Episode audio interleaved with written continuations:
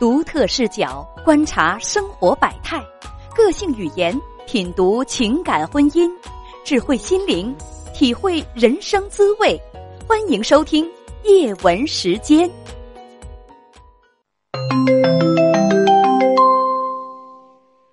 你好，女士。哎，你好。嗯，二零年九月份。你今年多大了？我今年三十四。嗯嗯，老公是三十六。呃，结婚几年了？嗯，结婚十二年了吧？了吧？嗯，结婚几年了？登记几年了？十二年了。你今年三十四岁，登记十二年了啊，没问题啊。三十四岁就是结婚比较早，登记十二年了。他三十六岁，比你大两岁。呃，你们有几个孩子啊？两个孩子。你们有两个孩子，大女儿是十二岁，儿子是八岁啊。这个就是生孩子的结婚早，生孩子的时间也合理。你看人家三十四岁，女儿都已经十二岁了，儿子都已经八岁了啊。好的，你跟你爱人之间出现什么问题了？大家问你是不是在跑步呢？呼哧带喘的，这是紧张啊，还是说你 你刚你是有人在追杀你吗？不会吧？不是不是，我刚才在家里吧，那个环境比较乱，我现在出来在坐在车里了。啊，好的好的。啊，那不不用紧张，不用喘的那么厉害。去年九月份，你发现你丈夫有问题，是怎么回事？九月中旬的时候吧，有一天晚上那个睡觉的时候吧，我就就是就是睡得挺早，然后就是睡醒了，睡得挺早吧，大约就是说是十一点左右吧，我就睡醒了。睡醒了之后呢，我老公就在那看手机，我就感觉他就像在那聊天一样，因为是两个手拿着手机吧。然后呢，我就一直也没有，我也没没动，然后我就一直看着他，我看了看了挺长时间嘛，然后呢，我我就我就那个感觉不对劲儿，反正总是就是可能有这种感觉吧，然后我就去拿他的手机，他就不叫他就不叫看，啊，我我那他不叫看的时候，我就知道，我就我自己就心里已经明白了，肯定有问题，然后呢，他就出去出去外边屋了。然后坐了有一会儿吧，我也没跟出去，因为有孩子吧，老人也在这边，我没跟出去。然后呢，然后他就出去坐了一会儿，又回来了。回来呢，我就挺激动的。然后呢，就就说了一些，反正心里自己的委屈吧。然后毕竟我也没看他手机，我也不知道什么情况，我只是隐约感觉到了。嗯，这然后这个事儿就过去了，过去了有两天吧。等等，这是个什么事儿？这就是你发现你丈夫在专心致志的跟谁聊天儿，呃，但是到了你也没发现他在跟谁聊天儿，你也没发现他在聊什么，是吗？对，我我根本就没拿到他手机，没看到。啊，好，你接着说吧。当天晚上，嗯，然后又又过了两天吧，他那个出去应酬，然后喝多酒了之后，我去接的他，回来之后吧，他就因为喝多酒了，可能就睡着了，睡着了之后，我就拿过他手机来看了。嗯，看看了之后吧，我就一晚上没睡觉，所有的事情我全部的都知道了。然后到早上，等会儿你看着啥了？一晚上没睡觉。他跟那个女人的聊天记录吧，应该把那个女人也都删，也就是所有的聊天记录都删了。但是呢，我通过他跟朋友的一些聊天记录。然后跟朋友的找朋友办的一些事情，然后他出去玩的这个住宾馆之类的这些东西，通过其他的聊天记录我知道的。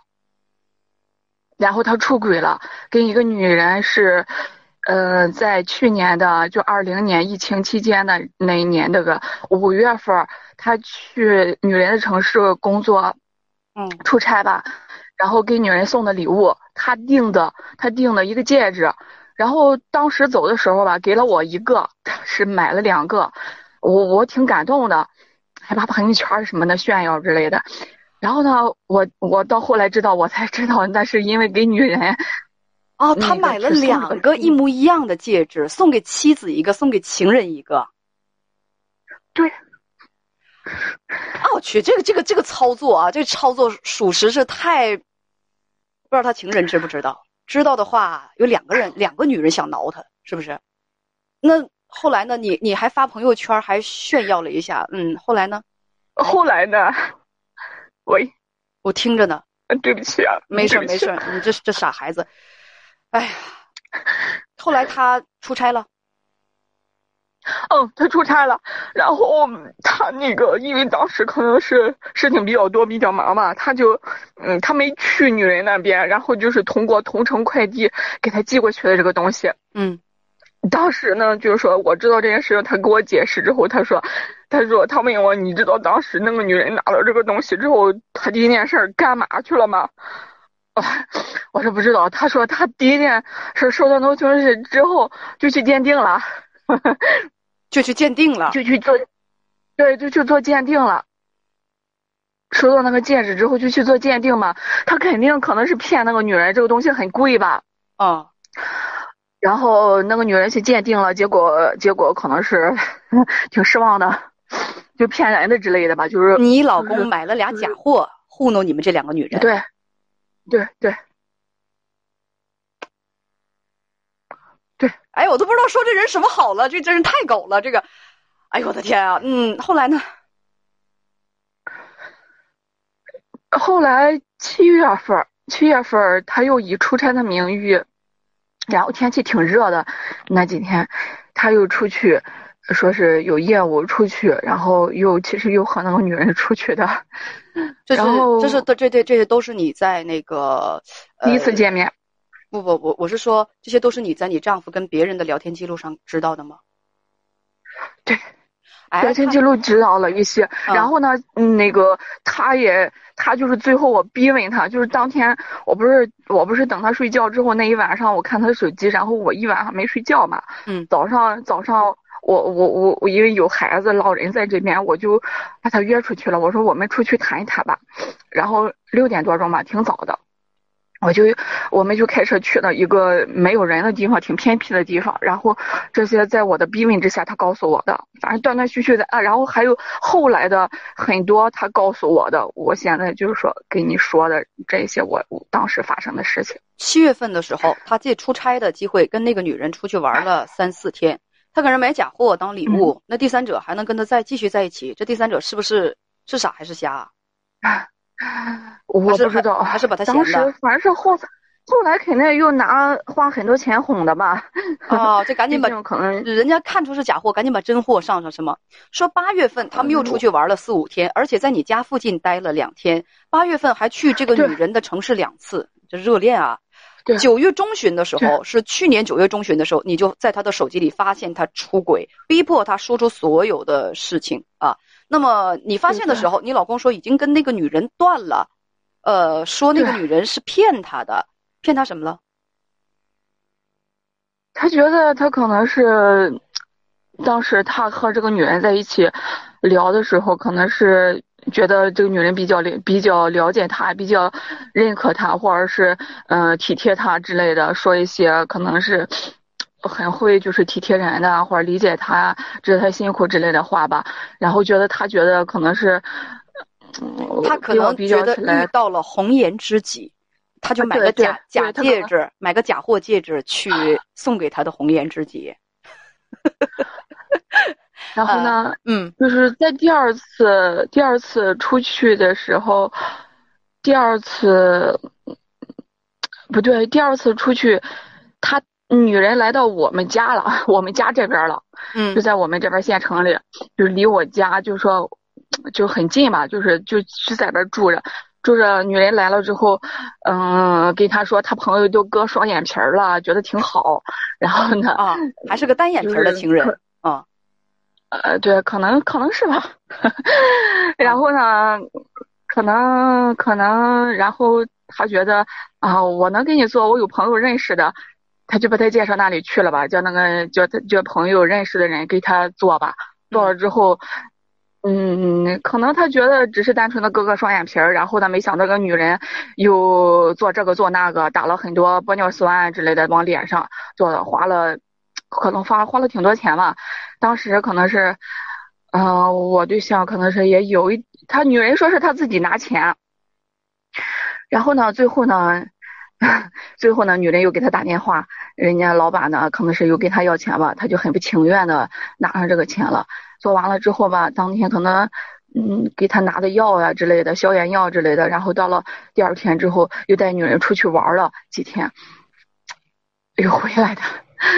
然后呢，这是第二次见面吧？我就是你等等等等，姑娘等等等等啊！你有没有问过他？就是从他们俩搞在一起之后，他总共给那个女人花了多少钱？有没有个准数、总数什么的？嗯、我可能是能算出来吧。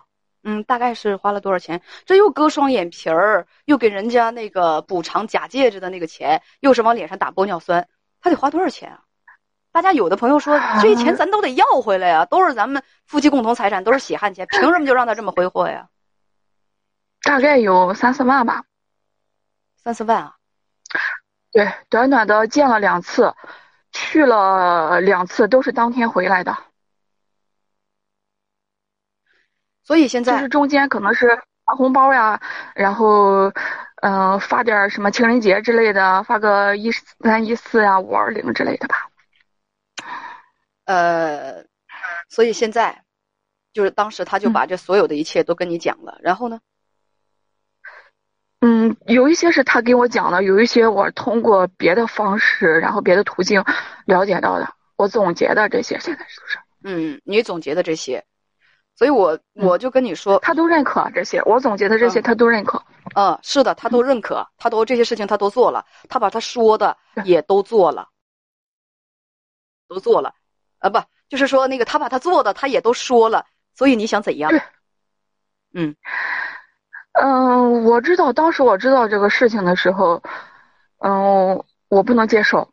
但是呢，首先呢，我知道我也反省我自己了，可能是我平时吧，然后，唉，做的多一些吧，可能是就是比较急躁，可能是心里有委屈吧，不知道怎么表达，可能对他吧，可能是比较冷淡，或者是你就先别做自我批评了，你就说他那边他打算怎么办？他叮咣的把这些事情刺不刺激你的都跟你讲了，能不能说的他也都说了，你打算怎么办？他想他他说我知道的时候，他就跟我说，当时他现在那那天晚上他是在那里删聊天记录。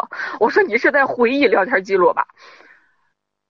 他就是翻看可能和那个女人一起的聊天记录，然后就说可能受觉得自己受骗了，受伤害了，要跟那个女人断了。嗯，在那那删聊天记录呢，他要给我好好过日子。嗯，跟女人的一切所有的都断了。他态度他告诉你很诚恳，你问的同时，他已经跟那个女人断了，他是这个意思是吗？对，他说我知道的时候，他已经跟那个女人断了。哦，已经跟那个女人断了。嗯嗯嗯，好，他很诚恳的跟你认错，说他一心的想要回归家庭。那你现在你是什么状态？为什么你今天要找我？就是我还想说一件事儿，就是嗯他去的这两次，当天就回来的时候，去的这两次，都是因为他说那个女人说怀孕了，然后他带那个女人去检查，嗯然后以此女人问他要钱，嗯借这个事情给他要钱。嗯嗯，我我可能就是说为了两个孩子，然后，嗯，舍不得两个孩子，然后也放不下我这么多年为这个家的付出吧，嗯我还想好好过日子。嗯嗯，他呢也想好好过日子，哦，也还想一致了啊，都想好好过日子。嗯，你们俩都想好好过日子，然后呢？嗯，然后呢，我总是就是好像现在心里很脆弱吧，就是总是时间长了就容易崩溃。两个人都想好好过日子了，你崩什么溃呀、浪子回头嘛。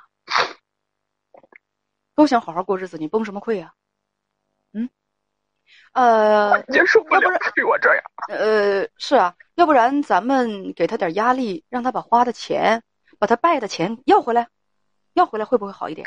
我当时知道了之后，我就给那个女人打电话了，嗯我就跟她要钱了。我说，这都是我的夫妻共同财产，我有权利告你，通过法律途径要回来。嗯然后那个女人不承认，我当时我也给她压力了，叫她去要这个钱。嗯，她说她做不到。能把钱败出去，不能要回来，做不到。哦，那她做不到，你又有什么办法呢？嗯，他做不到，你又能怎样？嗯，你不能怎样，对吧？他做不到，你就只能挺着。所以说嘛，我现在就是我不知道该不该说这句话，叶文姐。什么话？说。我就想，所有的为什么我没有错，都叫我去承担这些痛苦。我有这个女人的照片，然后也有她的裸照，我想发给她家里，我想叫她也不安宁。哎，等等等等等等等，那你你怎么会有她的那个什么照片啊？可能是两个人都互相不信任，然后都互相防备着吧。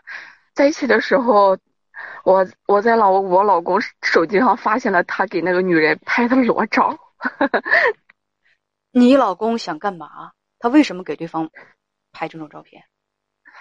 他可能也不放心他吧。可能到时候如果如果如果他想他想他想撤的时候，然后女人再反咬他一口，可能以这个威胁他之类的吧。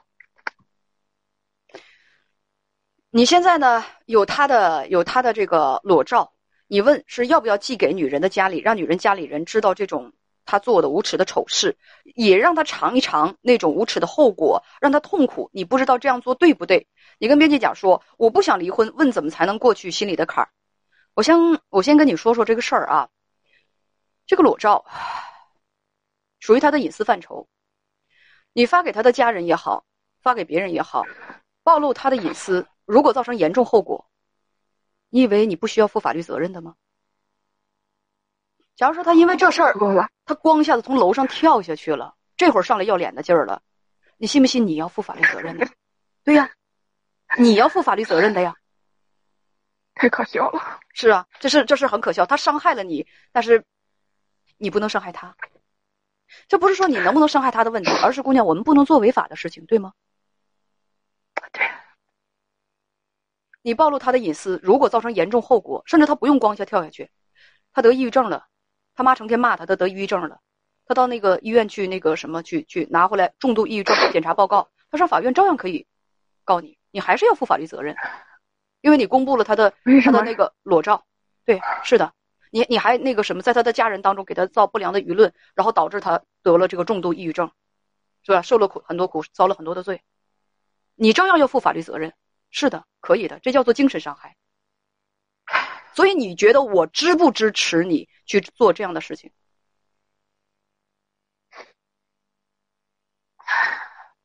不支持。对，我不支持。我一向支持大家用理性和法律的手段去维护自己的正当权益。那么在这个事情当中，谁是最缺德冒烟的？你觉得？我男人。对你丈夫，你丈夫是最缺德冒烟的。他为了自己的私欲，为了自己那种龌龊。龌龊的，不能宣之于口的欲望，或者换句话讲，他为了除了妻子之外睡到除了妻子之外别的女人，他可算是，嗯，臭不要那个啥了，浪费你们，败你们的夫妻共同财产，而且家里头有两个孩子了，还这么不正经，到外头去胡扯，到外头去胡作非为，他才是应该最负最最负最重要的这个责任的。而且肆无忌惮，包括整个一个五月份，刚才我听你你你你你说说到的，是不是给妻子和情人买相同的 A 货，买相同的礼物？整个一个这个这个这个七月份、九月份，跟那个女人密切的来往啊，又给人家花钱，怎么样怎么样的？我觉得他才是应该负主要责任的人。所以他说花出去的钱要不回来，把这口气就直接交到你这儿，反正你也不能够离婚。网络不太好啊，不好意思大家，把就把这口气交到你这儿，反正你也不能够离婚，所以呢，这这个这个这个现在的结果就是你受得了你也得受着，你受不了你也得受着，你还能拿他怎么样？所以有的朋友就说的非常清楚，觉得说的非常好，你既然离不了，忍不了，那你就什么都别干，你就还是忍着。对方，我等着这位女士把那个、那个、那个什么，把这个、这个、这个电话给我打过来。所以说，朋友们，这所以这个这个事情，如果她真想出口气的话，应该怎么做？就给丈夫施加压力，你就把钱给我要回来，要不回来你滚，就是这样。但是她还舍不得，她还不能难为她丈夫，她怕一难为她丈夫，他们俩再过不下去，所以时时处处投鼠忌器，所有的气就只能自己憋着，对不对？